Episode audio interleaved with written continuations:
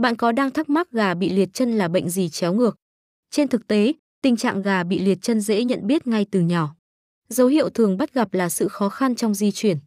Những chú gà di chuyển không linh hoạt, gà bị yếu chân. Ngoài ra trong một số trường hợp gà có thể đi kèm các triệu chứng như bị sệ cánh, tiêu chảy, kém ăn, sức khỏe ngày càng suy giảm. Gà bị yếu chân không xảy ra ở một thời điểm cố định nào, tức là gà bị yếu gối, yếu chân, bại chân ở bất kỳ giai đoạn tuần tuổi nào. Gà có thể bị liệt một chân hay thậm chí là cả hai chân. Đây đều là những hiện tượng thường gặp khi gà bị yếu chân. Mặc dù tỷ lệ gà tử vong do bị liệt chân không cao, khoảng 5 đến 10%, nhưng chứng bệnh này ảnh hưởng rất lớn đến mọi hoạt động sinh sống của gà.